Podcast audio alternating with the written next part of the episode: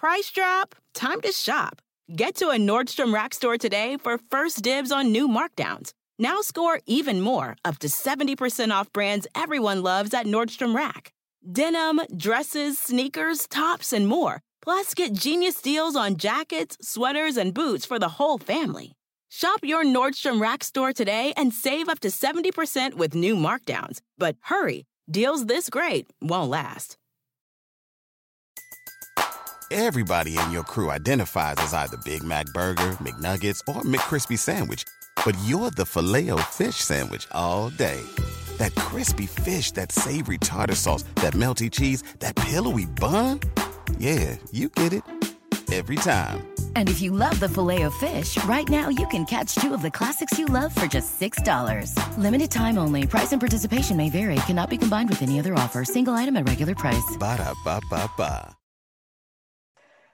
Hello, everyone, and welcome to the Sports Grid Fantasy Football Podcast. My name is Davis Mattek. I am joined today by my good friend Rich Hribar. Uh, do have done loads and loads of shows with him on this podcast, and uh, I, I really wanted to have Rich on the show because basically for the last month it's just been me and Kerrane. That's mostly what you guys have got, and Kerrane and I you know, we've never drafted a running back. We're, every second year wide receiver, regardless of, of who they play for or their production, we're all in on them. And, and I think Rich is a little bit more of a pragmatist than, than myself or Pat. So I'm very excited to, uh, to chat with him because I, I feel Rich like the, whether you want to call it zero RB, whether you want to call her it anchor RB, whatever, I, I don't, I, I think this, yeah, the monikers are dumb but the essential strategy of not drafting running backs who don't catch passes or who don't have backfields to themselves in the early rounds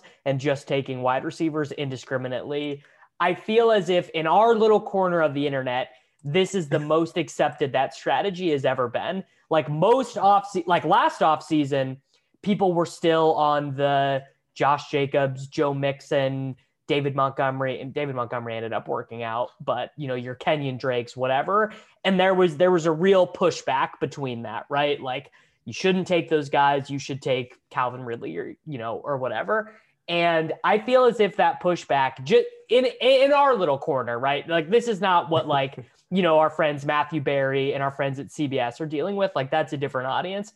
But in our little corner of the internet, I sort of feel like that's not even controversial anymore. Like most people are kind of on board with this idea.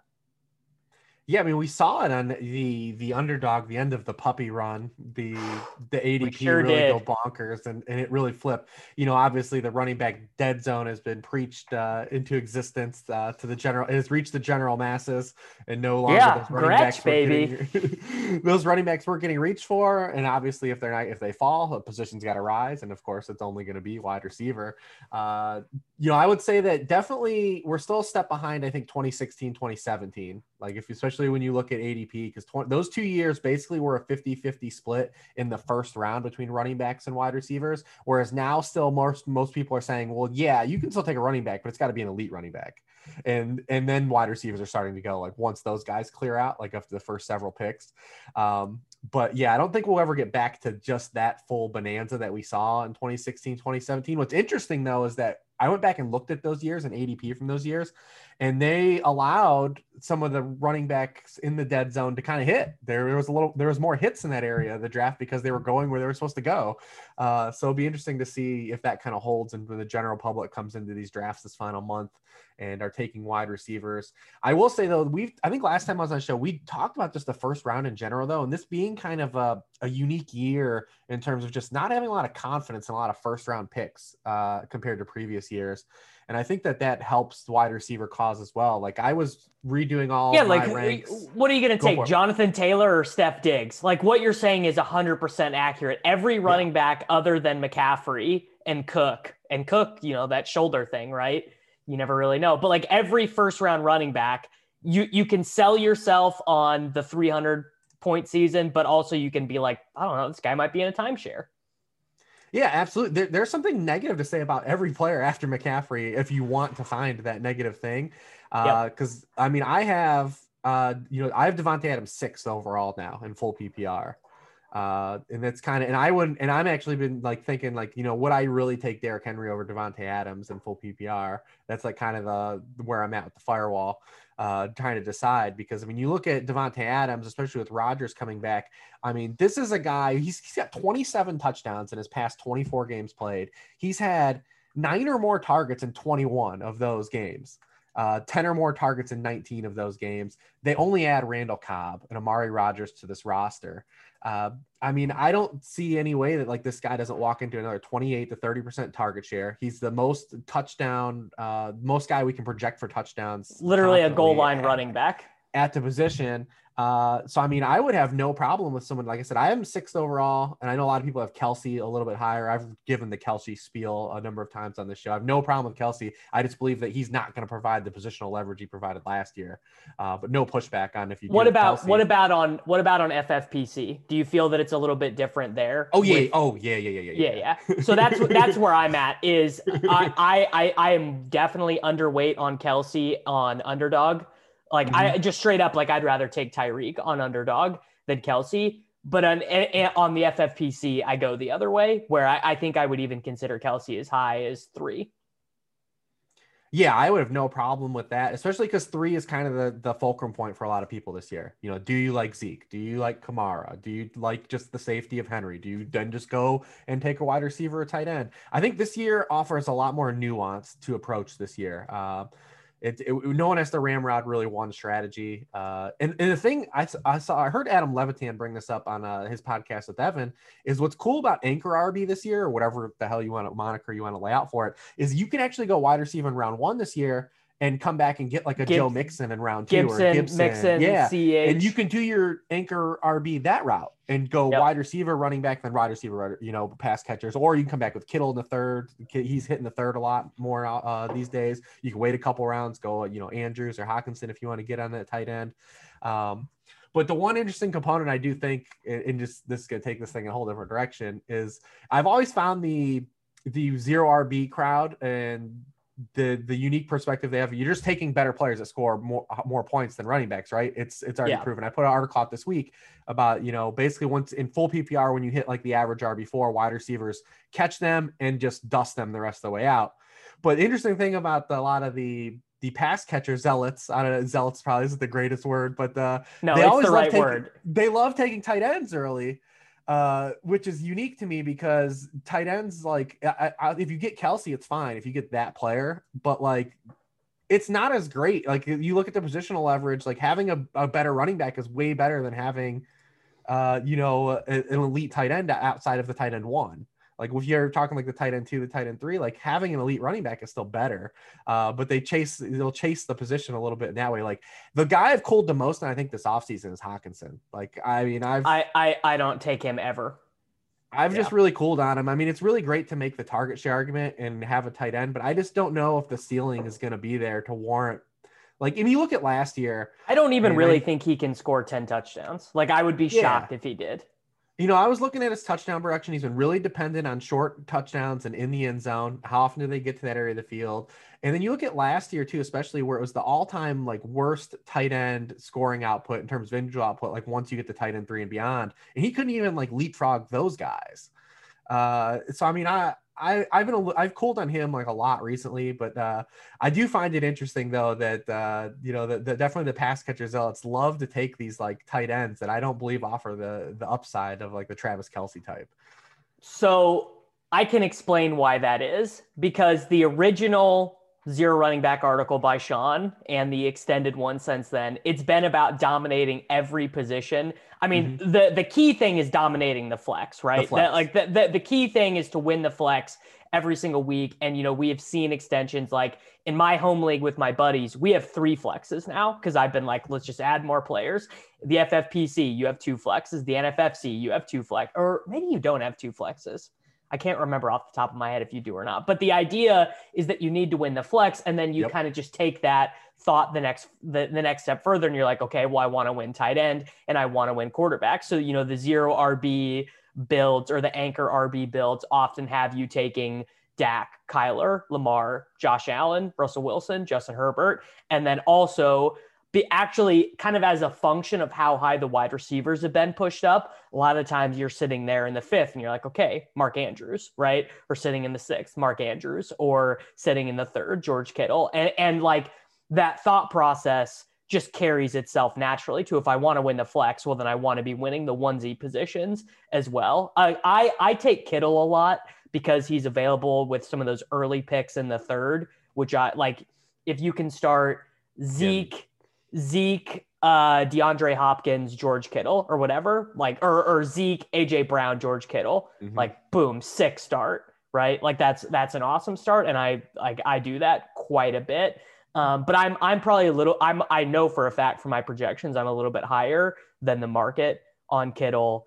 You know, though we don't know exactly what's uh you know the the target share and how much San Francisco is going to pass and stuff like that that they're an interesting team altogether because obviously every you and your favorite analyst have ramrodded home the notion of the 49ers play this great schedule in the playoffs. And yeah. it's like, you know, every but every team in the best ball mania, like it's been breached around this this the the strategy of just stacking 49ers when we get to these weeks. And uh I mean, it's gonna be interesting to see how that plays out because their team, like in blowouts under Kyle Shanahan, have like historically like bro, it's Jeff been, Wilson Jr. season have not been like fantasy juggernauts. Like you remember, like the they like dusted the Panthers like a couple years ago, like two years ago in that Super Bowl run, and like they beat them by like 50 or whatever. Like Tevin Coleman has like the four touchdowns out of nowhere, you know. Uh, there's there's always like that kind of stuff. I do think that the 49ers are interesting because everyone seems to be high on all their guys, right? Like we like Kittle, we like Aiyuk, we like Deebo. But if Trey Lance does start and starts the majority of the season, there's an interesting dynamic of one, you're adding a mobile quarterback, which reduces pass attempts. Passes. And two, like these these mobile quarterbacks, rookie mobile quarterbacks especially, have not supported multiple fantasy assets. Uh, yes, nearly, like it, which is an interesting, you know, kind of a layout because everyone likes kind of all three guys. So the fact that all uh, the, the odds of all three guys hitting are probably pretty low, uh, and there could be a lot more variance there. Um, but I don't really have a problem problem with Kittle either. Like, there's going to be that one season where Kittle scores touchdowns. There just has to be. And Kelce did that early in his career. Early yep. in Kelce's career, he was never like a, a, a great touchdown scorer, and then obviously the you know the doors get blown off for the guy like Patrick Mahomes. Uh, but when you look at like a weekly, in terms of weekly leverage on a week to week basis, the two positions that provide well the the the having like number one score at quarterback provides the least leverage. You know, we know that. So like that's kind of been, like indoctrinated into us. We, we we know that. And then it's like running back is like third on the list. So yeah, I mean, I, I always find it interesting. You want to have. I feel like you still want to pursue one elite running back uh, in fantasy. I like. I still always want to go for that because if you hit on it, you know, um, there's no parachute. Obviously, if you don't hit on it, that's like the article Kerrane put out at NBC. Like, you know, there's the dead zone yeah. actually starts in round one. You know, yep. the, the running back dead zone actually starts to begin. But on the same token, like having an elite scoring wide receiver also provides the least amount of positional leverage on a weekly basis because everyone has wide receivers scoring lots of points.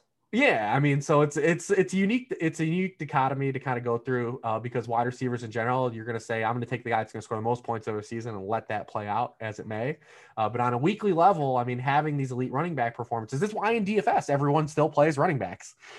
you know, yeah, because at, at the high end, at the true high end, the, and this is um I mean, this is not a good argument or a nuanced argument that people make, but the the the people who are still out there doing the Lord's work for robust RB will point out to you that actually the true high end finishers, the true win rate guys, are a lot of the times running backs, right? It'll be your CMCs, your Barkleys, your you know your David Montgomerys last year or whatever and they'll be like, okay, well, the running backs who do end up staying healthy and getting this massive workload, they do end up being the league winners, to which the zero RB people will point out, yeah, but they're all bad bets. Look, like, I mean, here, yeah, let, yeah. let me pull up, let me pull up the ADP from last year.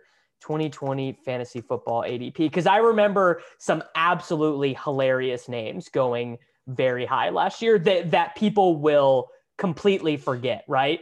Yeah, well, so, Jacobs was a one-two turn guy. Uh, I mean, uh, Kenyon Drake. Oh well, Kenyon yeah. oh yeah. Oh boy. Yeah.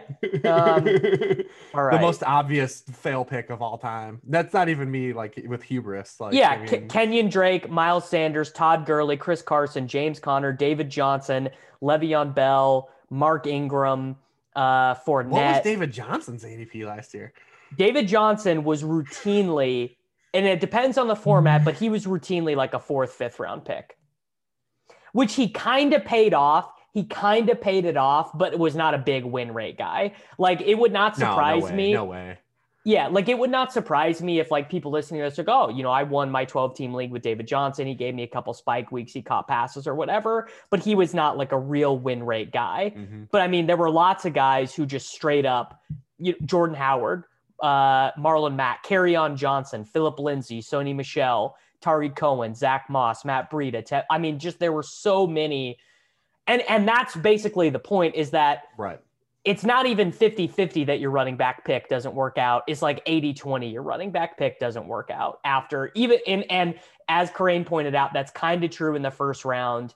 Um, but you know, it's, it's less true. Like uh, of the first round running backs last year, McCaffrey got hurt, Barkley got hurt. Elliott stayed healthy, but you know, was victimized by Dak getting injured. Derrick Henry, huge year. Dalvin Cook, huge year. Alvin Kamara, big year. CEH, I think a little unfairly maligned. Like he just he ran really, really bad and also got injured. Jacobs was fine. Chubb got hurt, but was kind of fine. Joe Mixon got hurt. Aaron Jones was fine. Like, you know, it it mm-hmm. so to, to to the to the grand point to this is I am not exactly 100% aligned with Overzet and Kerrane and Gretch and Sean on these things because even if I'm picking at 11, let's say I'm I'm uh we let's say you and I and Thorman and Silva we're doing this main event team and we draw the 11 pick and we're on the clock and Aaron Jones is there and Saquon Barkley's there and Steph Diggs is there. Sean is like snapping up a lot of the time. The Diggs, right? He's just he's yeah. like, okay, we're taking Diggs. And I'm like, you know what? I totally get it. And I agree with his logic. I agree with the math. I agree with all of it.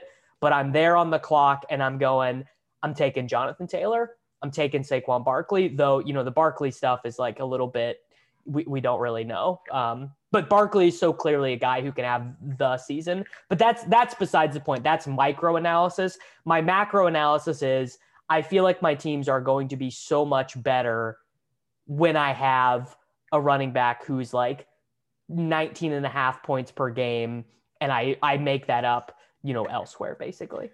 Yeah, because you can't arbitrage that uh, on a weekly level, which is and when you could when you compare that to historical ADP of landing those types of running backs, you have to pay to play. And it, granted, there's a you have those situations with like CMC last year, uh, or in Zeke, like where they or Saquon, you know, was I think that he was like number three or number two in ADP, and you know you have those situations where guys get hurt, and then the, they said there's no parachute but it is typically been pay to play if you want to land one of those guys. You're not landing a you know guy that can have a 400 point season like the eighth round. It just rarely happens, you know, and beyond.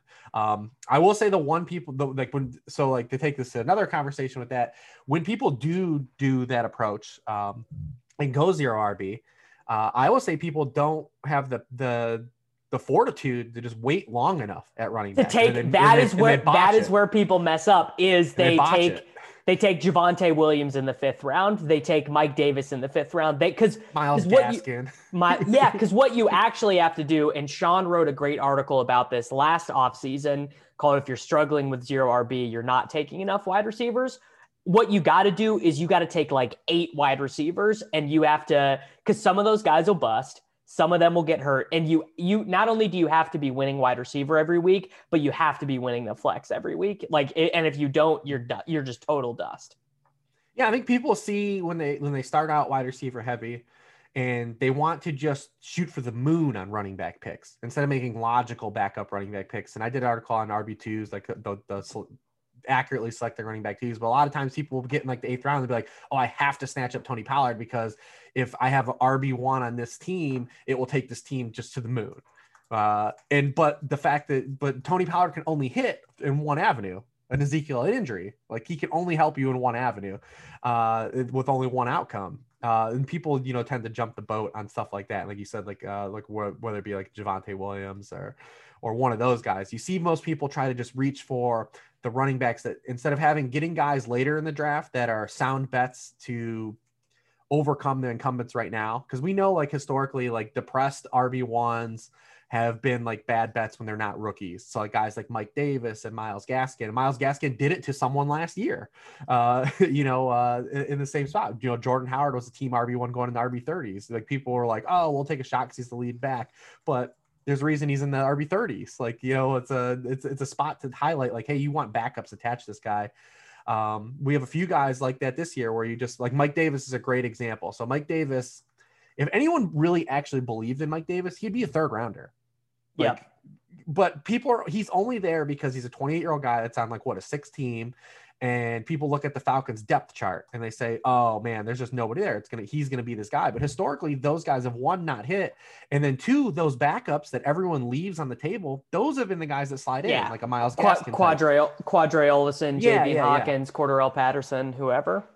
The, the the best RB two picks are almost never ever ever uh, like top 100 single digit picks. They're all It's the guys. it's that hit. never it's never the guy where you're like, well, who else will get the touches, right? It's never Jordan Yes. Howard. It's never Matt Breida. It's always it's always someone who is more uh ambiguous than that.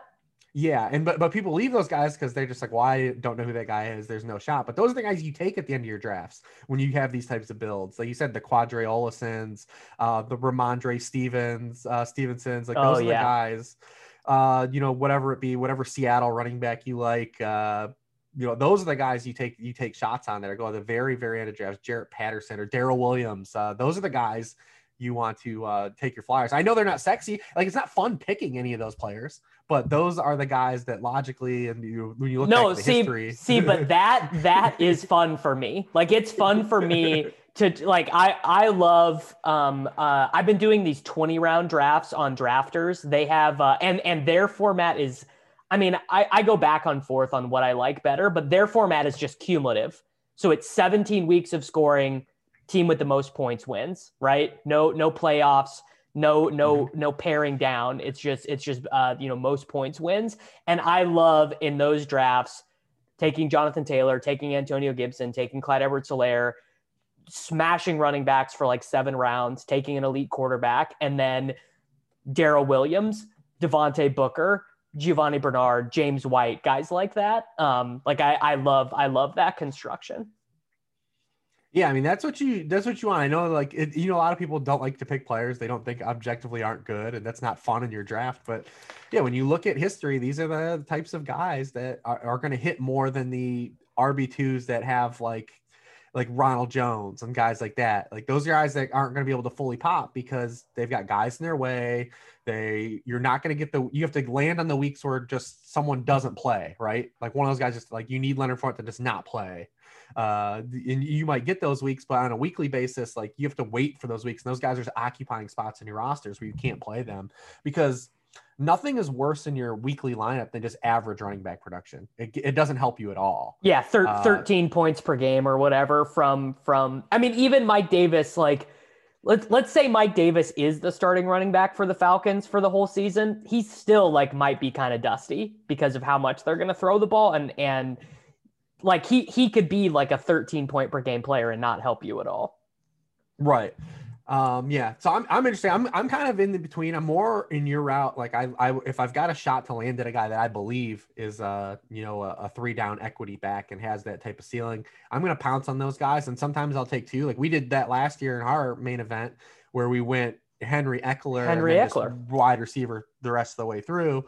Uh, if I have a chance to get one of those guys that I believe is in that mold, I'm going to do it. But if you also look at my rankings, I have wide receivers a lot higher than the consensus Yes. as well. Like, you know, like I have Calvin Ridley ahead of Joe Mixon. He'll never, he never goes ahead of him really. Sure. Uh, you know, I have him near the, you know, as a one, a first round, second round turn guy.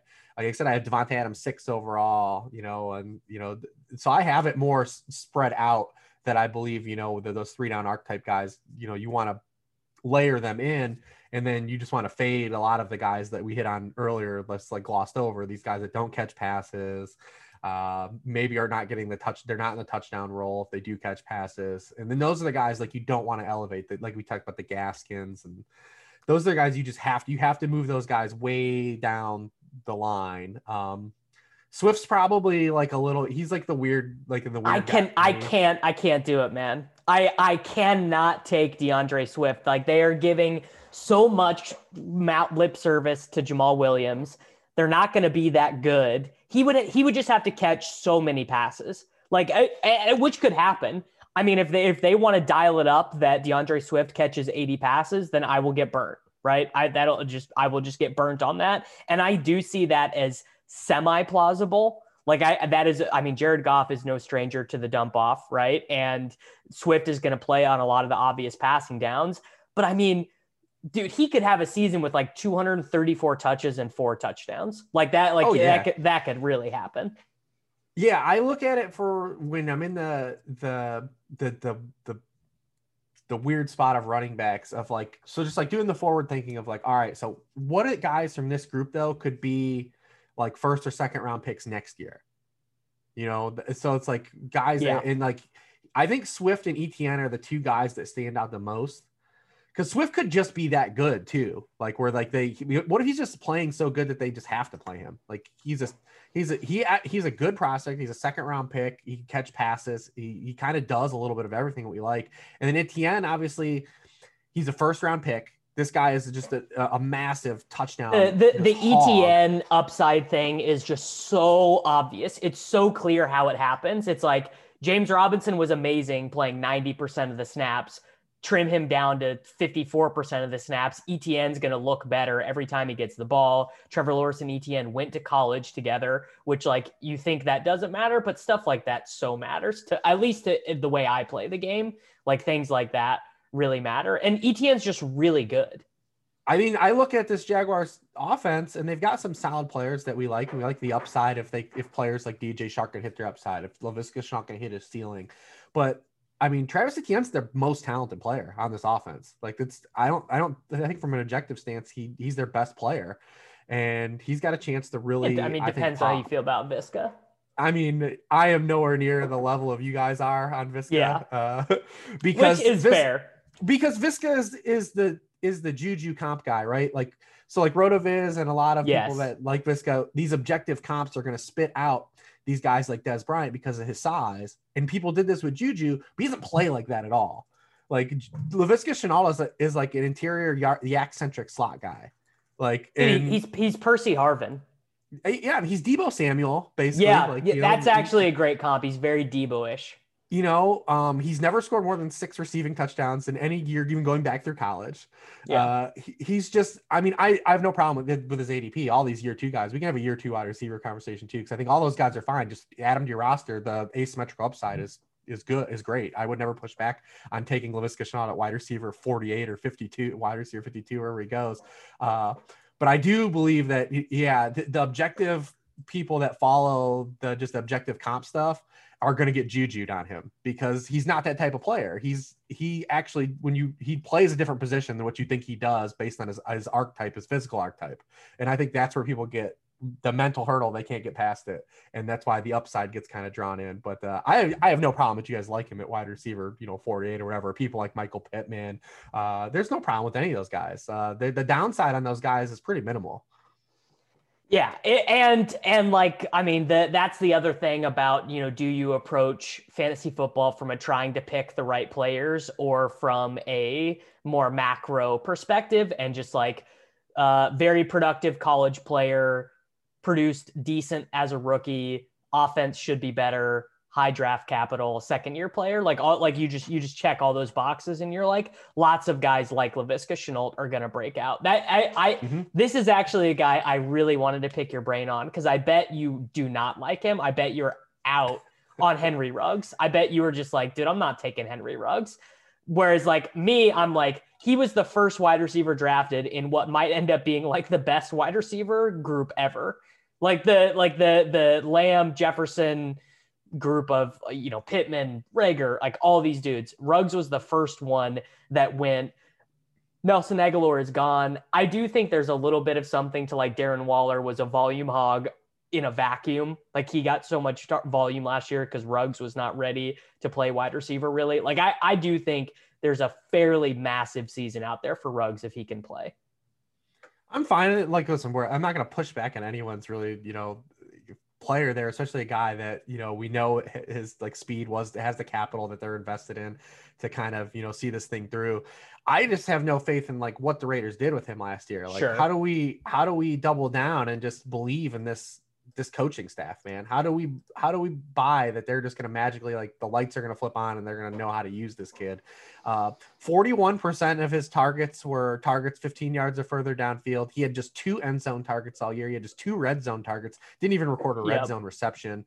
Um, he wasn't that player in at, at Alabama. Devonta No. Smith was the vertical guy, Yep. and you know he's you. They got to get you got to Henry Ruggs the ball in motion. He needs to be running digs. He needs to be running slants. You want him to use his speed and be able to run he, away. he from needs to be he needs to play like Stefon Diggs, I think. Is like because remember remember Minnesota used him that way, then flipped him and made him the down the field guy, and he had a bad year, right? Remember like remember what he he was it was 2019, right? Was the year where they changed his average depth of target and he went from being you just know a splash play amazing dependent guy. Yeah. yeah, and they need to use him more like Buffalo used him. Not that not that Henry Ruggs is anywhere near as good as Stefon Diggs. I don't I don't think that, but that would be the comp of how they should be using him on offense. That that guy is Judy. Judy's the guy that has the Diggs profile. Dude, Judy Uh, the guy Judy, Judy could blow up. because he's the guy that that runs all the routes. Uh, is is an awesome separator. They just again didn't use him at all when it mattered. I mean, dude, he had less red zone, fewer red zone targets than Troy Fumagalli. Uh, did, he's another guy. Didn't even have a red zone reception. Uh, Yeah. Didn't have an end zone reception. Uh, they, they've got to find a way for that usage to kind of increase for him. But he is that profile of like guy that can do a little bit of everything. Uh, whereas Ruggs still has a lot to prove, I think, in that area. Like you, you know, said to get that Dixian route tree and that type of Dude, command that those types of That 2018 I, I I was like kind of waffling on Judy a little bit, and then I did that draft on stealing bananas with Gretch and Sean, and I went and looked at that 2018 Alabama team, and Judy had the most yards and the most touchdowns on a team that had Damien Harris, Josh Jacobs, Jaylen Waddle, Najee Harris, Ruggs, Irv Smith Jr., Devonta Smith, Brian Robinson Jr., who's going to be a high draft pick this year in the NFL, and Hale Hentges, who is, I mean, you laugh, but like that dude is an NFL, like he is in the NFL, and that was their second tight end. Like, I mean, he was so dominant on what looks like maybe the best collection of offensive players ever. And uh, I mean, Judy, Sean, Sean made this point. Judy sixth in the NFL in air yards last year, which you can make all your things about air yards, whatever, whatever. Sixth in the NFL in air yards is pretty gnarly as a rookie. Yeah, I the, my only early concern with Judy is I think that his so his apex probably, as I said, turning to a Dixian like player, Yeah, and then short term I see him more on like the DJ Moore spectrum, yeah. like where he's like that's where I see him. Like I, I don't see a lot of immediate touchdown upside right now, and I see quarterback. Obviously, we see quarterback play as a problem. Uh, you know, obviously Teddy can help that a little bit, but Teddy also isn't going to help the touchdown number. Teddy, Teddy, Uh, Teddy can give him 130 targets and four touchdowns, which is it's just he's just DJ Moore at that point. Yeah, I see him more on the early career DJ Moore, which is not. I don't want that to sound negative either. That's not a negative. I was joking with you at DJ Moore earlier this uh, this morning on Twitter. The uh, hater, dude. fun with it. Rich, No, Rich, it- the DJ Moore hater. What's funny is I actually was the guy telling people to be cautious on DJ Moore last year, and now I'm telling people to be aggressive on him this year. Yeah, You know, what what are, what are your what are your range of outcomes for Darnold? Like, uh, you know, you you ask someone and they give you a different opinion. Some people still believe, right? He had that four touchdown game. I think it was against the Raiders. Like, I I like there are times where you can squint and see it because he does he does make those throws. You know what I mean? Like he does make some of those crazy back foot. You know, you you no quarterback could see it. He slots the ball in there he's got the very convenient. Well, Ryan Tannehill was awful for a decade and then got away from Gase and is now like this unbelievable touchdown machine in Tennessee. He's got a very creative offensive coordinator. I think we all think Joe Brady's really good. I think we all think the Robby Anderson, DJ Moore, Terrace Marshall, Christian McCaffrey off. Like he's got, I mean, he's ba- eh, how's their offensive line? I mean, I don't even know. It's bad. Yeah.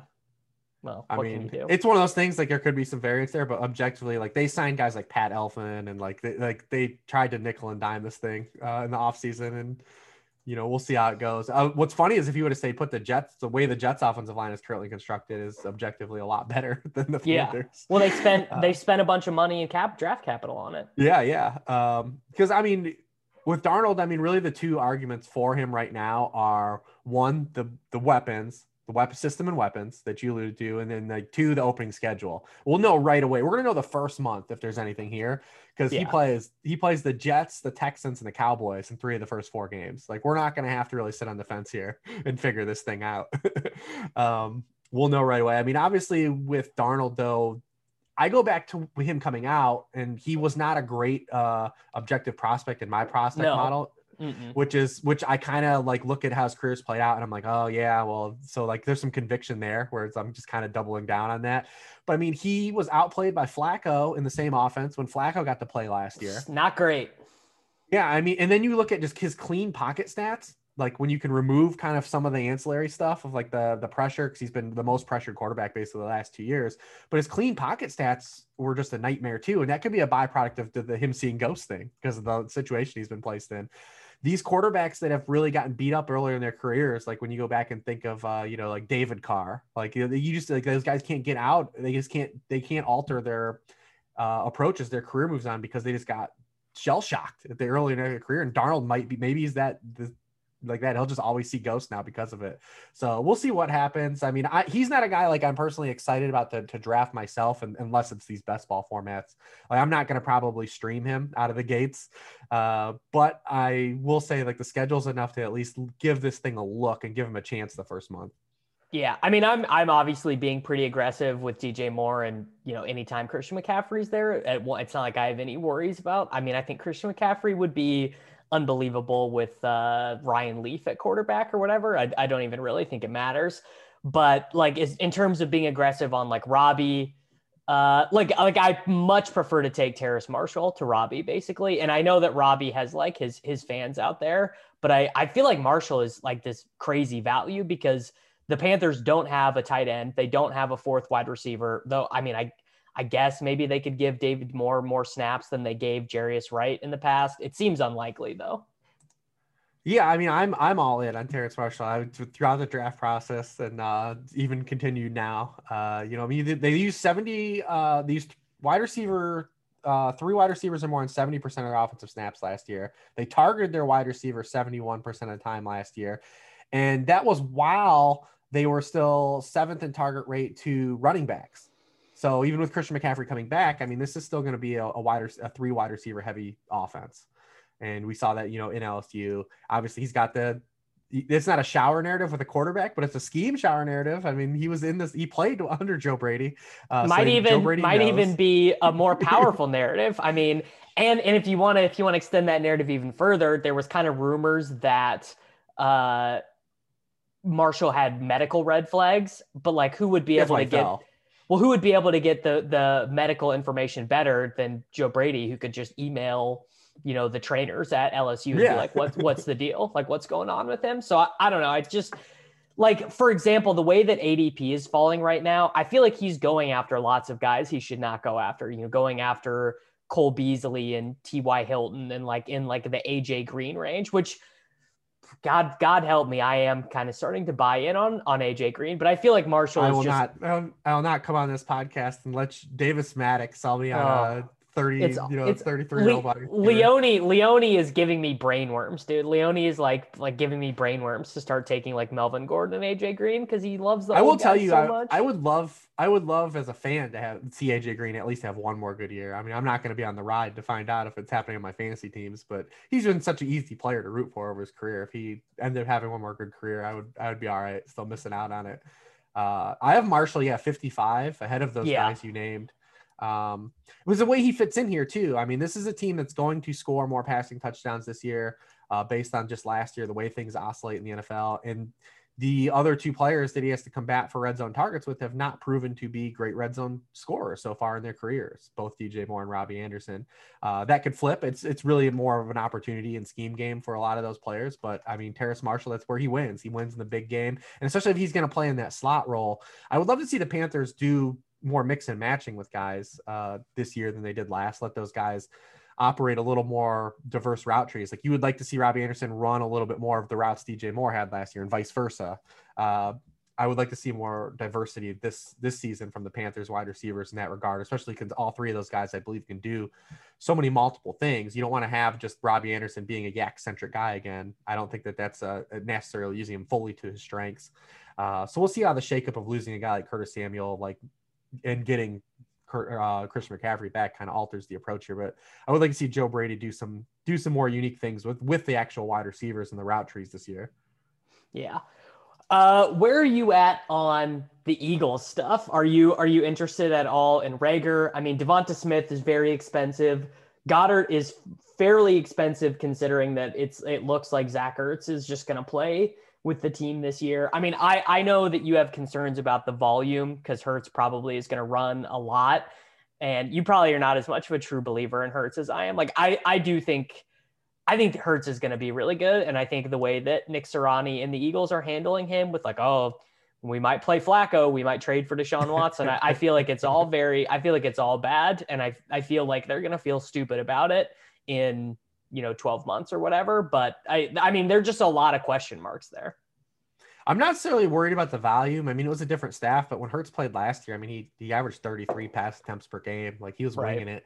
Uh, the thing you want to see change with Hurts um, and I'm on the pro side of Hurts, at least for redraft. Uh, I have hedged a lot of dynasty bets. I mean, I'm in a couple leagues with you, and I've traded him because he's just, it's one of those, you know, cash out while you can situations. You know, why not? You don't go broke making a dollar because he was, I took him in the second round of so many leagues. Obviously, you know, he's the archetype of player that I am going to glom onto.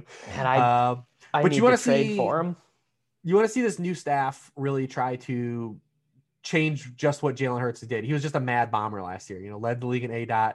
Not only was he last in completion rate uh, for quarterbacks that qualified, he was last at expected completion rate because all he did was throw the ball deep. He's chucking uh, it, dude. Yeah, he was just winging it. Uh, you'd like to see uh, them just get him some more easy throws like the Bills did with Josh Allen this past year. You know, get him some bunnies, you know, mix in some bunnies. That's all you got to do. Which would be um, huge for Sanders. Would be, it would be massive for Sanders because Sanders is going to have that problem where he's squeezed by Jalen Hurts at the goal line and might not catch a ton of passes if they don't work yeah. in those bunnies and and Goedert too. I mean, you look at Goedert splits, and you know the efficiency really wasn't there for where his ADP lies, especially in context of the position. He's in that like tight end dead zone, you know, that historically is not like people have chased because they're like, oh, I don't have a tight end, I've got to take the next best guy, and then you know, there's you could talk yourself into the upside for a player. Uh, but yeah, he was he was a guy that uh, was a lot better with Carson Wentz uh, in terms of efficiency than he was with Jalen Hurts, and that's a small sample, but I have not drafted really Goedert at all the, the entire summer. Um, I don't I don't see like a great like path for him to like hit his ceiling. Uh, but Hurts still on the pro side. I will say though, I can unequivocally tell you that there absolutely is fire to the smoke with Deshaun Watson if he is available to that. Oh yeah, I I believe it. Yeah, no, I like believe that is, it. That is one hundred percent true. Uh, so I mean that that is out there as well. Uh, I don't know what's going to happen with Deshaun Watson. The whole Deshaun Watson thing is so weird because I know the NFL implemented all these new CBA ro- rules, and like it feels like they just this situation was not on the their. They their never brains. thought this would happen because there's no re uh, he, there's no benefit for him for the Texans or Deshaun Watson for them to be going through this right now uh, the way it's going on. Like, you know they've got him lining up at running back, they've got him standing in at safety. Uh, there's because you don't need any commitment for trade value either. There's no thing where he's increasing his trade value right now. If he's available from a PR stance, teams will take him. They will yes. absolutely take him. Uh, the only roadblock right now is that you know the hanging element of you know the the PR nightmare and the firestorm, and it, was getting clarity on that situation. And we're not going to have it because he's not even going to go what to civil trial until February. So like it's not going to happen. So it's going to be a real unique thing to how this thing plays out this year because I can't really see a lot of GMs really want to trade for him while this is not resolved, but also it's not going to be resolved. So, I mean, I'm no lawyer. That's just my you know, well, and I view of the situation. What, but what is weird is like if this dude's at camp, what are they going to do when the games start? Like if he's getting paychecks, like what what is is Deshaun Watson going to be the the healthy scratch third quarterback week one when the Texans go to go play? Like what is the like I have no clarity on what like, what are they going to yeah, play Watson? yeah. Because if I understand it right, he's showing up because of all this stuff they did to the CBA. That if he doesn't show up, the Texans are not allowed to waive the fines in the current right. CBA rules. So he would not be able to get paid and he would have to pay these fines. So that's why he's at camp. But then if he's at camp, like what we had that that dumb report yesterday that he was playing safety on the scout team. Like he's done what, it two days in a row. He's been on defense. Like what? Are, like what's the plan? like are are are are are they just punishing him and and giving Davis Mills and Tyrod Taylor the court? Like I like what is? It's so bizarre. It's so weird to even have this guy at camp. And they said ever all the beats have said he's been fourth in line in all the reps and all the drills. Uh, he's basically just there because he has to be there, and the Texans can't do anything about it. Yeah, he's you know? literally just there so he doesn't get fined.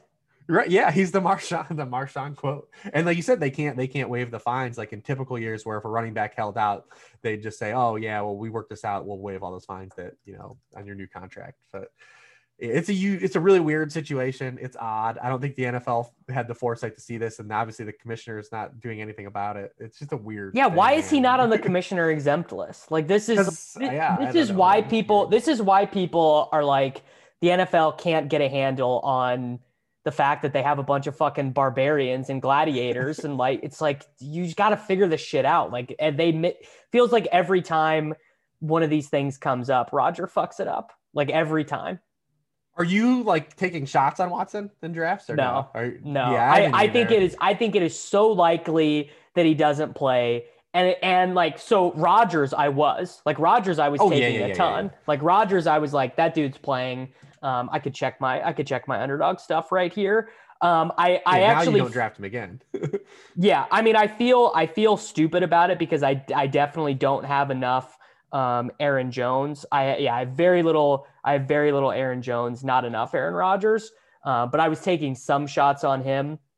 But just in retrospect, it feels incredibly bad and stupid to not have been taking more Aaron Rodgers, more Aaron Jones, more Davante Adams. Like the that was kind of an obvious situation where it was going to work out.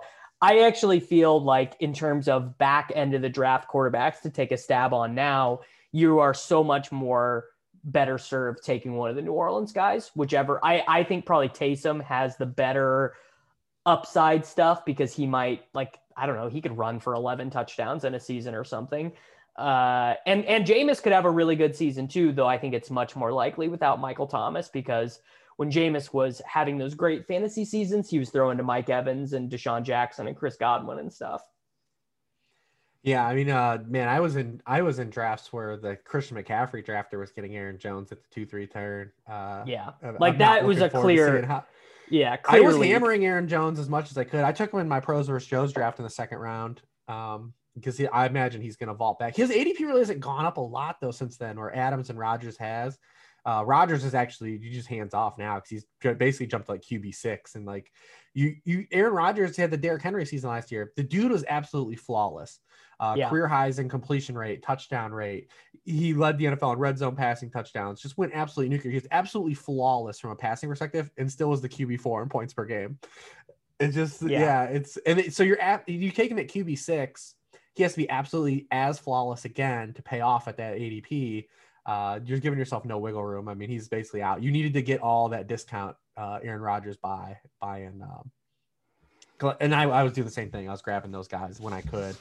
Um, I wish I would have drafted more Davante did, Adams. Yeah, I definitely did not do it enough though. Like I'm looking at my stuff and I'm like, this was a clear leak. Like this was like Justin Herzig before that news. He, you know, he posts all of his exposures and everything, and he like Aaron Jones is his most drafted running back, and I'm like, her like he just knows like he just gets it like but i yeah. so the the grand point is is i don't think that watson is one of those now granted the cost is incredibly low like most of the time you can get him with your very last pick certainly a guy you would not have to stack like you don't need to be taking texans wide receivers or eagles wide receivers or broncos wide receivers with him or anything and look, if he comes back and plays and I get, I, you know, I, I don't win the stupid million dollars because of Sean Watson, whatever. But I I feel I just don't I do not think it's a particularly good angle. Yeah, I'm I'm with you. I haven't I haven't drafted him even once yet, uh, so I'll be holding that bag if we miss out on that. Yeah. Uh, okay. Ezekiel Elliott. Where are you at? Where are you at on Zeke? I I have him ranked as my third overall player. I'm good. I'm good taking him there. I think we are kind of biased against Zeke for a couple reasons. One, we all like his backup, and we think that his backup is better than him. and two, he was last time we saw him, he looked like shit because he was playing with you know Ben DiNucci. Um, and I, I think those things are kind of biasing us against him. But I feel like, I mean, not even I feel, I know that a 70 reception, 15 touchdown season is just right there for him. And it's not even that hard for him to get it. Yeah, I've been pro Zeke uh, all the entire offseason. I mean, just just let's let's count the things that stacked up against him last year. He starts with COVID. He has a calf injury. La'el Collins, Tyron Smith, and um, Zack Martin missed 36 games combined. Yep. Dak misses 11 games. He has two touchdowns after Dak is is, is out. Uh, but you look at and then you look at his goal line splits. I mean, he converted just five of 12 carries from the one yard line for touchdowns. Previous in his career, he converted 12 of 14. Uh, so, and also the unique thing too is, is even under the first year under Mike McCarthy, the Cowboys were extremely run heavy again in the red zone. They did it again. Uh, I, I'm trying to pull up the numbers here for you because I, I, wrote about this uh, in an article. I don't know off the top of my head, but yeah. So yeah, Dak Prescott actually in, in his career because he's been he's super reliant on t- pa- passing touchdowns outside of the red zone because of the Cowboys. They just run. used to blame it on Jason Garrett. Um, so yeah, since Dak Prescott entered the league, uh, Dallas has thrown the ball 48 and a half percent of the time in the red zone. It's 25th in the NFL, 29th in the NFL in passing rate inside the 10 yard line.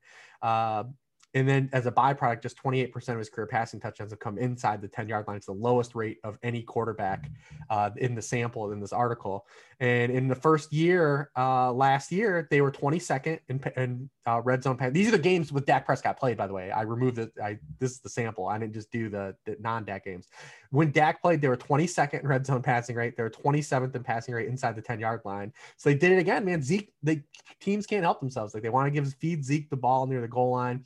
So I think that with that healthy offensive line, uh, the the regression of him just being poor tied into that near the goal line will definitely play back in that. He's also one of just three running backs uh, the past three years to catch 50 or more passes in each of the past three seasons uh, with Ekeler and Kamara. So you're getting those. Uh, I would say they throw to Zeke too much, uh, the Cowboys, uh, but uh, he's going to get those that safe bet of passing receptions as well. So I believe he's the the safest like floor upside guy. You're not going to go broke with Zeke.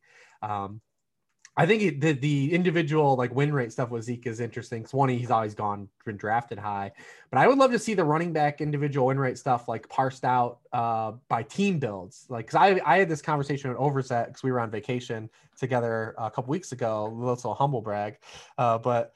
Uh, I was getting the argument that like structural win rates are way more important than individual player win rates you know, uh, yeah. They, they, carry a lot more weight because you don't know. Like, so like Nick Chubb was a guy that was like a borderline. Nick Chubb was a good player last year, but he had a borderline win rate where I believe it could also like, yeah, if you went robust running back with Nick Chubb, your win rate was probably bad. But if you took Nick Chubb and like a, a and like a bunch of wide receivers, you were probably, I bet your win rate was a lot better. It looked a lot better.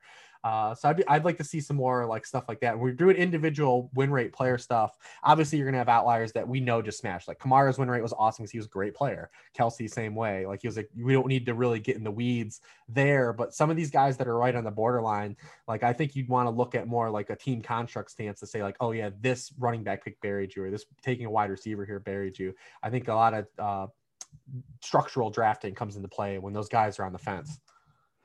Yeah, I mean, so like that that really is the key. Like uh, you know, Zeke paired with uh, I don't know, David Montgomery actually probably was like a positive win rate thing because Montgomery was so good, you know, and things like that. Or or Zeke with like a super wide receiver heavy build where you know his back half of the season where he was bad, but you know at least healthy would have been better for you. The the structural win rates are way better, and then you know I mean there is also that something I do find that gets a little lost is there is a huge difference between best ball roster construction and manage league roster construction.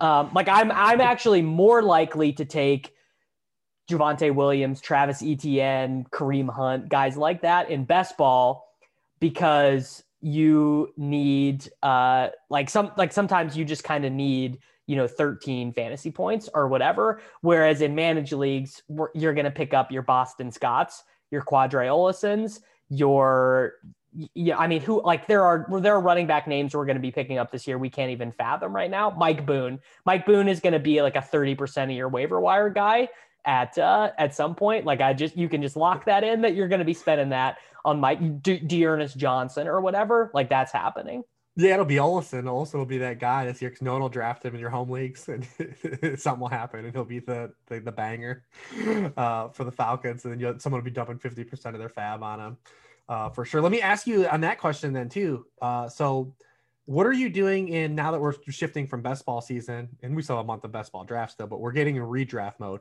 What are you Yeah. doing in one quarterback leagues with Lance and Fields?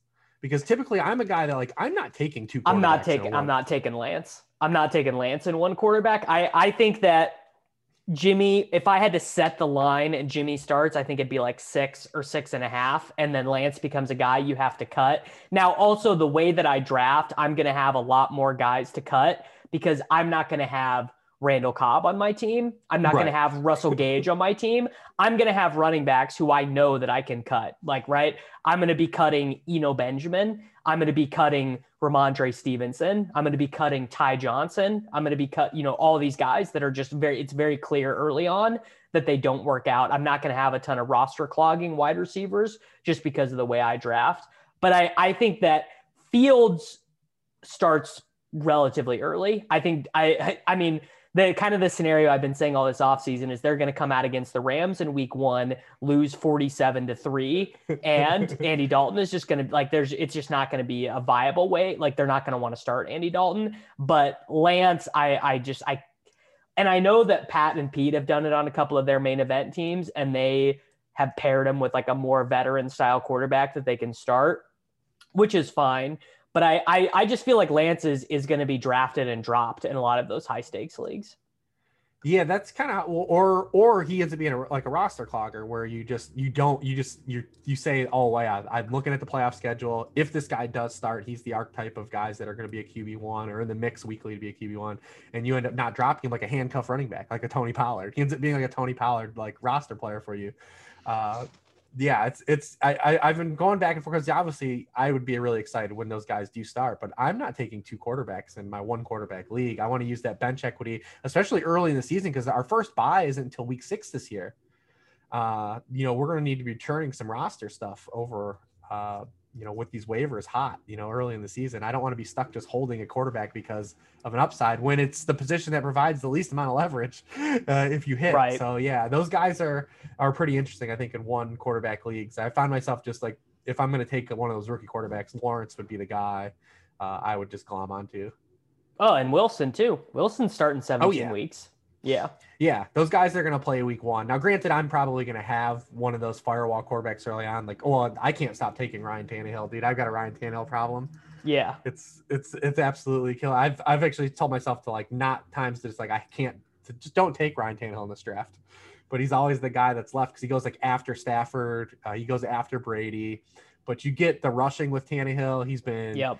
Second and third in points per dropback the past years. If Derrick Henry were to ever get hurt, this offense would dy- dynamically Oh, change. he would score so many points. They add Julio Jones uh, to this roster, and we don't have to say like it's a value for Julio, but it is a value for Tannehill because you know Tannehill is number one in EPA and intermediate throws. Julio was number one wide receiver still even last year on intermediate throws. Uh, We've got Arthur Wan. We still haven't had the best season from Arthur Wan yet. Like I love him because I always love these players that we know are still ascending, but we haven't had the best fantasy season from. And I I stock that stuff. I know there's nothing analytical about that, but like to me, like that's like narrative stuff that I like uh to, to factor in. Like I'm looking at AJ Brown and I know that he's capable of having like this Terrell Owens Just a season disgusting season. Yeah. and we haven't had it yet. And but he goes around players that have had some of those seasons, and you know he's even dropped since the uh, Julio trade. You know he's kind of going. you you can get him with like the first pick of the third round sometimes. Yeah, I mean, dude, the McCaffrey teams have been so. You have a It's it's un, it's year. unbelievable. It's like oh it's like oh great I can start uh, I can take McCaffrey. You can a- a DK run- and AJ a- Brown. Yeah, Like- oh it's, it's unreal. And then yeah, you can just figure it out at running back too. You get you can get DK Metcalf and AJ Brown, two guys that might that like if you were just to like set odds on player wide receivers to lead the NFL in touchdowns this season, those guys would probably be in the top five. Uh, Yeah. and you're pairing them with the, the running back that probably has the best odds to score more than 20. Uh, I mean, it's just insane that the teams that these, and even we know stuff like all won't play out as perfectly like this in the season, but from an objective, like top down stance, like having McCaffrey and then just the carte blanche to do whatever the hell you want with these wide receivers that hit the two three turn uh, are absolutely insane. And then sometimes you even get like one of these running backs to slide through that you might even be high on. That I believe it could be an alpha back, like a uh, sometimes if Gibson is lower or Najee Harris or something like that. But I every time I've had McCaffrey, I just like there's just bananas wide receivers there that two three turn, and that's the way I go. Uh, that's the thing you brought up earlier about having the 11th pick it's interesting having the 11th pick this year or any say, say that back quadrant like 9 through 12 um, what do you do? Do you go running back running back? Because you can get two of those three down uh, uh, running backs that that fit that profile. And granted they might have a lower hit rate of both hitting but if both do hit you've got massive positional leverage on a weekly basis or you go wide receiver, wide receiver, and you swerve into it. I think splitting the baby at those picks is a lot tougher because everyone that's going to go anchor running back or modified is going to just have such an advantage on you in the early rounds. Uh, people that take McCaffrey, people that take Dalvin Cook, like their their modified anchor approach is just going to be better than yours if you do that at the back. Uh, so I've kind of tried to play some like, uh, you know, top down, you know, game theory that way of just either going wide receiver, wide receiver, or running back, running back, because splitting the baby at those spots isn't going to be as good as the people splitting the baby at the top three spots of the draft. Yeah, I mean, I I probably do split it quite a bit. Like a start, I start I really like is Steph Diggs, Antonio Gibson, which you can do no sweat, or you know DeAndre Hopkins, Clyde Edwards-Helaire, whatever. I'm super bullish on CEH relative to the market. He's like in the second. Yeah, yeah, because Ooh, so what is what has been the problem with Chiefs running backs in the Mahomes era? It's been every every year of the Mahomes era, they have brought in a veteran, right? So you go back and look at 2018 and look at the running backs. Um, that was the year that Kareem that was the year that Kareem Hunt got hurt before uh, got got cut, but before Kareem Hunt got cut in 11 games, he had 1200 scrimmage yards and 14 touchdowns and then you had the uh, the Spencer Ware show after that then the next season you had Damien Williams who got hurt and they brought in McCoy right so dusty veteran there where uh, Damien was okay that season um, and was amazing in the playoffs when they yeah, stopped playing. The season. Closed yeah. the season, awesome. And but they they were playing McCoy. Then what happened last year? CH started out good, not great. He started out good. Then he got banged up. Then he ran really bad on touchdowns. But he had like 26 touches inside the 10 or something like that, but only scored five touchdowns. And they give Le'Veon Bell 76 regular season touches and they play Darrel a little bit. They didn't play Darrel a lot, but they played Darrel a little bit. Well, this year, the dusty vet is McKinnon. And I just don't I don't see McKinnon. I don't see McKinnon making the team, right? Because – McKinnon, I mean, the the it's I bring this up like every show, but he literally had dead legs. Like the San Francisco beat writers were saying, this guy had dead legs. He played sixty five percent and then like eighty five percent of the snaps in week three and week four. we had him in the main event thing. We picked we, him, and we were starting him. But then that was it. After that point, that was it. You, he he was useless after that because he just he just couldn't move anymore. And if you think about, okay, we took a running back in the first round, we're bringing in this dusty old vet again. Well, like McKinnon would kind of be like a third down back. That would be what, if he was even healthy enough to do it. But CH is a more natural fit for that role. Le'Veon Bell and LeSean McCoy were like more classic, you know, your Adrian Peterson veteran signing where they're playing early downs, they're getting some red zone touches and things like that. So I, I actually think and and this is a, a take that people hate. People hate these takes on CH, but I don't even think he has to be good to have like the RB three season. I think he could catch, and that we're already getting these reports from camp that you know they're throwing him swing passes. They don't really have a third wide receiver to throw to. I mean Hardman. That Hardman could be better than we think and still get like 80 touches because he's not a super high volume style player. Then you're talking about your Demarcus Robinsons, Cornell Powell's, Noah Gray's. Like none of these guys are going to be huge volume commanders either.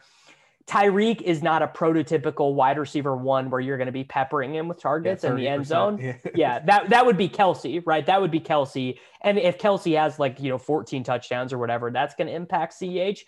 But if the offensive line is better, which it should be, right? They they get Duvant Tardif, they get Duvernay Tardif back. They get um yeah, they, they trade the first round pick for Orlando Brown. Joe Thuney. Yeah, like you like I mean you see it right? You see what I'm saying. Oh yeah yeah. Yeah his his apex outcomes is contending for RB1 actually. I mean if, it all I and people hate when I say that but I truly believe it.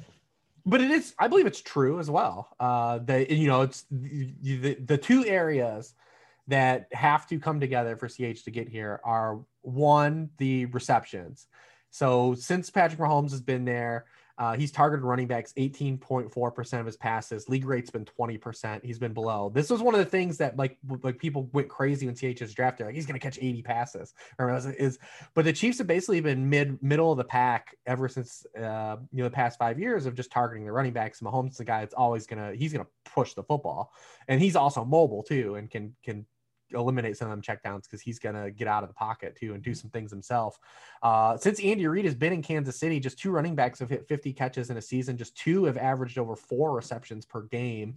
Uh, so those are things like we need that to go up. And then obviously the touchdown thing is is weird because he did run cold, but then there also was there's a couple things in play here. One is there's like a coaching staff bias. And we see this not just with the Chiefs, but with a number of players in the NFL. We saw the Austin Ekeler last year when he's getting pulled at the goal line for Kalen Ballage.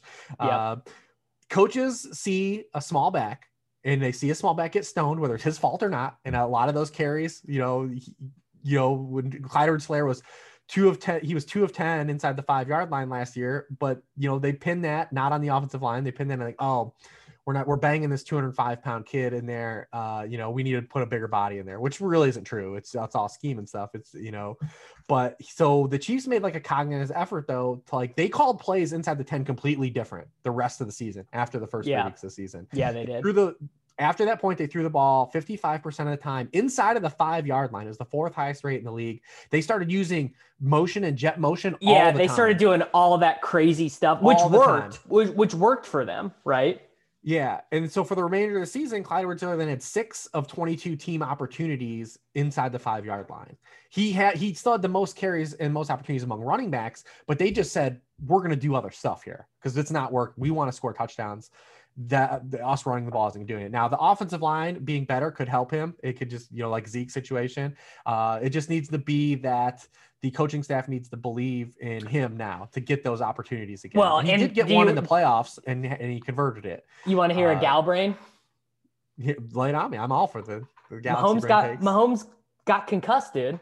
He took a he took a sick shot near the goal line in that Browns game are they going to want him scrambling and rolling around and reaching for the pylon in the in the red zone this year? Which is something that was actually weirdly enough that was actually not part of his game um, his first couple years of his career in in uh, in 2018 and and not really in 2019 until the playoffs either. Um, yeah. yeah he only had 43 rushing attempts two rushing touchdowns in 2019 they, they and then, and then in the playoffs and in 2020 he started scrambling and moving around a little bit more. And then mm-hmm. you know he takes that shot in the browns game. My my thinking would be is that that the the pylon reaching stuff they're going to be like please don't do that. We're paying you half a billion dollars. Please no more of that. Like I, which is that i mean that is a real gal brain. Like that is truly extended galaxy brain thinking to confirm my priors which is that CH has the ceiling. But I just think that everything that was true about the logic that pushed CH to what he sixth overall, I think is where he ended up in high stakes ADP last year. Yeah. Everything that was true last season is true now, and the offensive line is better, and Sammy Watkins is not on the team, which you you can say all you want about that, but their receiving depth is thin. I mean, their their receiving depth is thin. It would behoove them to be a little bit more aggressive or a little bit more more aggressive running the ball, a little bit more conservative, especially in like non highly competitive games. Me and uh, Dan Pizzuta have talked about this a lot. It's the Chiefs are going to be really interesting to see how teams try to defend them this season. So last year, teams were just like hell bent on not giving up the deep ball. They faced the most two eye safety looks in the NFL, and yep. you know they and they just and then Andy Reid. Not only did they just say, "Well, we'll, we'll murder you with Kelce in the middle field," they got religion and started moving Tyreek all over the field. And his aDOT the back half of the season just re- it came all the way in, and Tyreek was just killing people after the catch. Um, I wonder if teams are going to say, you know what, we'll live with giving up. Uh, we're going to have to live with giving up the deep ball this year because we look at this Chiefs roster outside of those two players, and then that that's where the, that's where Hardman comes in. That's where right. Hardman. That's where Hardman. Hardman has to make a jump. He's got to be good, and if Hardman is not good, and they're really like you know if Demarcus Robinson earns 80 targets or whatever, like it's going to be a problem for them, especially against good teams. Like it is going to be it is going to be a problem because look, you can you can say anything that you want about Sammy Watkins, but he was a legitimately useful player for them, even when he was not great for fantasy. Oh, yeah. Like he he was really useful for them, and he's gone. Yeah, absolutely, man. And you know, it's going to be interesting to see how they replace that. I think it's going to be really interesting how teams try to defend them. I think there will be a, a, a shift this year because also I think when we bring up the offensive line stuff, like if you just go too high, there's going to be a lot more games like they did earlier in the season against Buffalo and the home opener against Houston where they'll just say, well, "We will run down your throat." Uh, I think they lost the ability to do that as the season wore on with the offensive line injuries and the injuries to CEH and then having Le'Veon. Uh, I think that they will lean into that a lot more if teams want to come out with that approach again, that they will play a little more bully ball. Um, but yeah, I mean, those the, the, the, coaching staff hurdle thing is interesting. We I brought it up. I think I was on with you a couple months ago, and we talked about the importance of like Ekeler. Like if Ekeler gets those carries, where can his ceiling go? And you know, you look at it over the past five seasons. There's been 25 individual seasons where a back has had 15 or more carries inside the five yard line. Just two of those seasons were a back that was sub 200 pounds, Christian McCaffrey and Devonta Freeman. Uh, and then over that same time frame, there's been 30 seasons in which a back has had 10 or more rushing touchdowns on the season. Uh, and 17 of those uh, came from backs 220 pounds or heavier, just three coming below guys that were 210 pounds. Again, McCaffrey's like the one exception that kind of bucks this trend. We need more people to get religion and start using, say, hey, look at it's fine if look at Christian McCaffrey. But you see guys tried and true come off the field uh, that are this archetype of back that Clyde Edwards Helaire is uh, repeatedly uh, for these a- a- average players at best. Like you're talking like, look at the guys Austin Ekeler is coming off the field for near the goal line last year. Joshua Kelley and Kalen Ballage. Like, uh, what th- these aren't yeah. good players. I don't want Kalen Ballage on my field at all if I'm a coach. Right. Like, I don't want him on the, on the field. But th- these coaches get into these um, these these modes where they they they fall in love with these archetypes. They we're going to see it again. Well, well, Ma- Malcolm Brown is getting goal line carries of the Dolphins, and you're you're Gaskin pick is looking like, oh, that's looking real good now. Uh, the Jet situation is another interesting one. I'm I like I'm pretty intrigued by Michael Carter, but he's another one of those guys. Do they use you know Tevin Coleman in the goal line? Ty Johnson on Adams? third downs, Josh you Adams, know, yeah, yeah. Like do they use those guys when they get inside the five, and then you're getting like this production where yeah, this guy's getting 16 touches per game, and I'm getting this PPR floor, but I have no chance to run to a 30 point week, like with this player in my lineup. And then again, we that circles back to the conversation we had. Like running into average running back production is literally the worst thing you can have in your weekly lineup. Um, because it doesn't arbitrage enough of the ceiling performances at running back uh, and doesn't win you enough weeks. So it's yeah, I mean, the, the this stuff with the coaching stuff is always intrigues me. I love going in the weeds on this stuff because it's stuff we don't know, but it's fun conversation pieces because you can arbitrage some of these guys if they don't get it. Because if like Austin Ekeler doesn't run into these goal line carries and he's going in the now he's going in the in the first round actually. Yeah, we got to be taking we got to be taking Rountree and Kelley yeah, so you take those guys in your best ball leagues, but then also if he doesn't get those carries, he becomes completely arbitrageable with all those guys that we reeled off: a Chase Edmonds, a Myles Gaskin, a Michael Carter. They can now give you a proxy of what Austin Ekeler first round drafters gave you. Uh, so I mean, it's kind of a it's why it's always tough, man. I I see the path for Austin Ekeler to be actually in contention for the RB one, but like why not? Like you kind of alluded to, if you like Austin Ekeler, why not just wait a round and a half and take CH? Uh, it's, it's, it's, the same thing. Tricky, it's literally it's really C- CH and Ekeler are actually very similar propositions, but like the Chiefs might, I mean, I don't know, like there there is going to be some regression with the Chiefs, and we actually already saw it last year. Like they struggled. They what they we did that against the spread show, and they they didn't cover for eight weeks in a row, right? Like they're they they, they it was a little bit more of a struggle for the Chiefs on offense last year. And I think the offensive line was, you know, a big part of that and all that stuff. But mm-hmm. I, I, mean, you could maybe even argue that them regressing on offense is is maybe even actually a little bit better for CH because that means less like 55 yard Tyreek touchdowns and like more sustained drives where they kind of have to fight for it. And if he get if he were to get those carries, I mean the Chiefs are a team when you look at their offensive touchdown splits. I mean, 75% of their offensive touchdowns last year came via the pass. Uh, you know, over the past 10 years, there's been 67 teams that had 75% or more of their offensive touchdowns come via the air. 61, 91% of that had a decline the following season in leaning on passing touchdown rate uh, with those teams having an average increase of 5.1 rushing touchdowns per season. So there is a clear path where just natural regression and oscillation is going to have the Chiefs have more rushing touchdowns this season as well, uh, if he were to run into those carries. But yeah, I, I love having a conversation with these like archetypes of players is my jam. Like I love talking about that kind of stuff. Yeah, I mean, I just I I very much hope that uh, one of Gibson or CH has this like disgusting, amazing season that we're imagining. Because if not, my my best ball stuff is going to be in trouble. Because I have done so. Uh, my my most common construction is two very early running backs, like two running backs in the first two rounds, nothing but wide receivers, quarterbacks, and tight ends for like the next eleven rounds. Then two cheaper right. running backs, right? AJ Dillon, Tony Pollard. I, I uh, actually, funnily enough, because I'm so I'm all this bullish on CH, but I actually take Darrel Williams all the time because because to me, Darrel Williams is clearly the second running back there, and will have I think a little bit, or is at least more likely than McKinnon to have like actual standalone value. Yeah, yeah. I mean, if CH were to go down, I think you'd see more of a you know that role gets split between two players, right? Like you, yeah, you'd see McKinnon basically play on passing downs, maybe not even on passing downs, just long down and distances.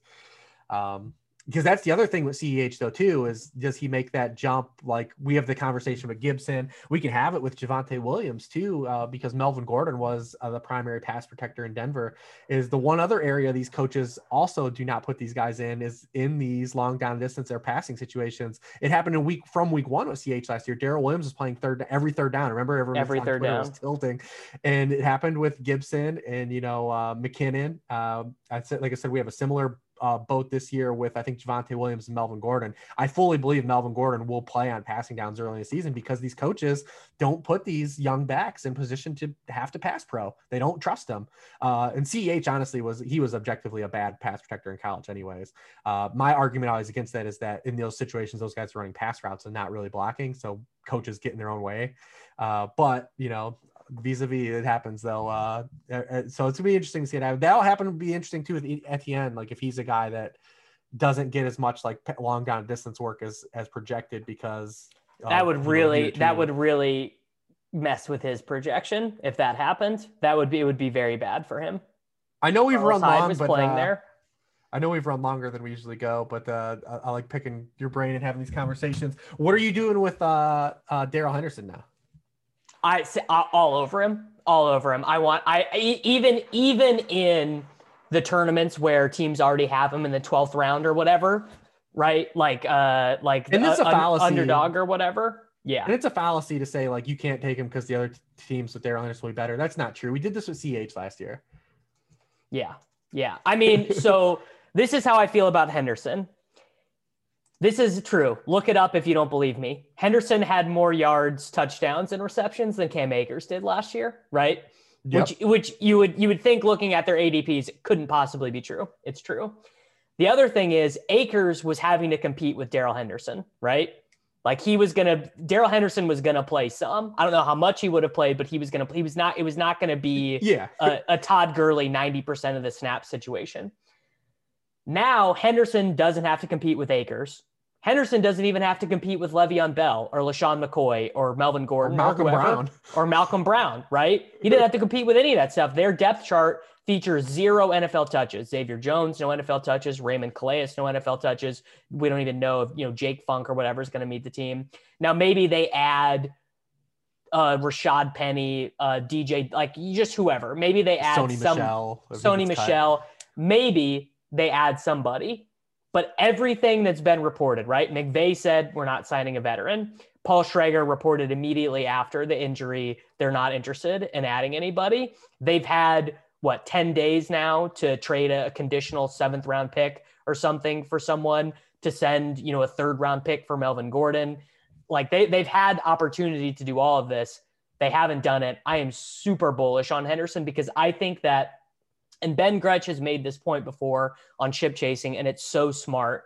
But the late off-season risers actually don't rise enough. And the example Gretch always gives is when it became clear that Arian Foster was going to be a lead running back for that uh, zone blocking Houston Texans team. He mm-hmm. ended up, I think, going like on average in like the fourth round that year, and he was the number one overall running back. And I don't know if Henderson can be the number one overall running back, but I definitely think he can be a top five running back. I, I think he's that good. I think the offense is going to be really good. And if they don't sign anyone, I don't see Xavier Jones, you know, forcing a 50 50 timeshare with him. So I'm super bullish on Henderson. Yeah, same. I saw, you know, a lot of people because, you know, kind of you know just retread. Obviously, anytime you see this in fantasy, there's going to be the opposite stance. You're going to get both. It's excitement. Hey, you know, Darrell Henderson is is now elevating this role, and other people saying, well, they'll sign someone or you know he'll share some work. But I mean, I look at you know Darrell Henderson and I liked him a lot uh, coming out of college as Same. a big play asset. Uh, he got better in year two uh, 5.1 yards per touch in year two. Um, I know it's completely arbitrary, but in the five games he just had 12 or more touches, he averaged 96 yards per game, 15.9 PPR points per game. You hit on the offense; they were uh, seven touchdowns below yardage expectation. I just believe I just believe in this offense. I believe it's going to be a good offense. And when I believe the offense is going to be good, what's the natural inclination? We want running backs on good offenses, right? Like, yep. I mean, it's pretty natural. So I think you look at this player that I believe was a good prospect. Uh, he has big playability. He's in a good offense. Uh, and you know he has three down capability. Like I'm just I don't want to talk myself out of that. And where he goes in ADP now around guys, like like you have to like him more than like a D'Andre Swift, right? Like uh, I mean, Miles he doesn't Sanders. even he doesn't even go there. Like in my experience, he's kind of settled in the Myles Gaskin, Kareem Hunt range, and it's like not even close to me. Like I like him straight up better than Swift, but he doesn't. You're not even. You don't even have to take him there a lot of the time.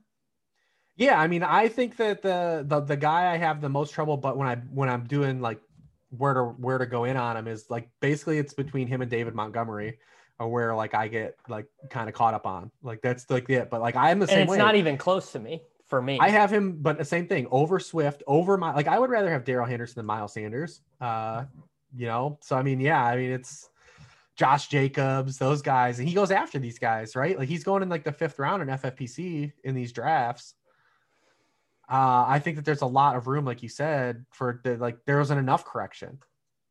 Yeah, like I, I think if we just wiped our brains clean and started doing ADP, I mean, right he's basically now, Chris Carson, right? But like, with a team, but with a team that's going to throw to their running back a little bit more. But is it like when you look like from like a, a stance of like how usage is going to be and like you know how we feel about that everything? They're in the same division, so they basically have similar schedules. Uh, like he's very similar in terms of what we're going to see from a usage stance from Chris Carson. Or like, am I way off on that? No, no. I mean, like I, I, I think there's a bull case that he should be drafted ahead of those guys. I think that you could make a convincing argument that he's in the Antonio Gibson, Joe Mixon, CH range. No one, no one wants to make that argument. But like for example, dynasty teams that have Henderson banked this year, I think that that's going to be like a huge year for them. If, if like those teams are just going to crush. Yeah, and I, I get the, you know, he's now going to be drafted in the RB dead zone, which may not even be as dead because if it's just self, if it's corrected to where it's supposed to be, it's not Correct. technically the dead right. zone anymore. Uh, so if we get that to hold steady, that's not as daunting of a task. They have the, they have the number two, our number two projected run schedule as well at Sharp Football. Uh, so that's another thing. Like I just look at too, and I'm like, ooh, that looks pretty. That looks pretty tasty. Uh, and like I said, you just believe. There's too many objective things that I think are pros. Like you said, you believe in the player, the prospect. You believe in the offense. You believe in the quarterback. Um, you then you've got these ancillary things like the schedule and stuff. But and then you have the depth chart. I mean, it's yeah. I'm I'm pretty much uh, with you. I think that there hasn't been enough correction on him. Yeah. All right, let's uh, let's get out of here. Sharp football give it uh, we got we got the podcast with dan pizzuta. Tell people all the free stuff they can click on over there right now. Yeah all my off-season stuff that i've done to date is free except for my rankings just for the season went behind for subs this last month and i'll be doing more subscription based stuff over the next month. But i've got over 70 plus free articles for you to read and a lot of game theory stuff too because you know i like to get in the weeds on a lot of that stuff too like when to take rb2s other after i was on the show with you i wrote that article on the cheap wide receiver ones when we had the conversation. I put Yep. that article out on like, you know, and found some nice, uh, uncovered, uh, some good nuggets in that too. Like, you know, when you're presented the points in the drafts, like you take a team wide receiver one versus a team wide receiver two or three, and uh, laid out a lot of that stuff. Uh, that's been a popular article this off season, but I did a lot of, I do a lot of work like that. It's not just, Hey, here's an article on Jalen Hurts. Uh, go for it. Yeah, there we go. All right. Uh, yeah, let's do this again. Let's try and do this again next week or the week after because this is this is good. It's good for me. You're you're good at bubble popping. You're good. It's it's because you're you're not in you're not in the vacuum. You're not in the content wheel of like you know we all consume the same stuff and Yeah, everything. I'm in the so pocket of it all, man. Listen, like you said, uh, I try to be as pragmatic as possible, and I'm open to a lot of things uh, in these drafts. Yeah. All right. Rich, everyone follow him on Twitter at Lord Reebs. Read all of his stuff over at Sharp Football Analysis, and uh, we will we will be back next week. Everybody in your crew identifies as either Big Mac Burger, McNuggets, or McCrispy Sandwich. But you're the filet fish Sandwich all day. That crispy fish, that savory tartar sauce, that melty cheese, that pillowy bun. Yeah, you get it. Every time. And if you love the filet of fish, right now you can catch two of the classics you love for just $6. Limited time only. Price and participation may vary. Cannot be combined with any other offer. Single item at regular price. Ba-da-ba-ba-ba.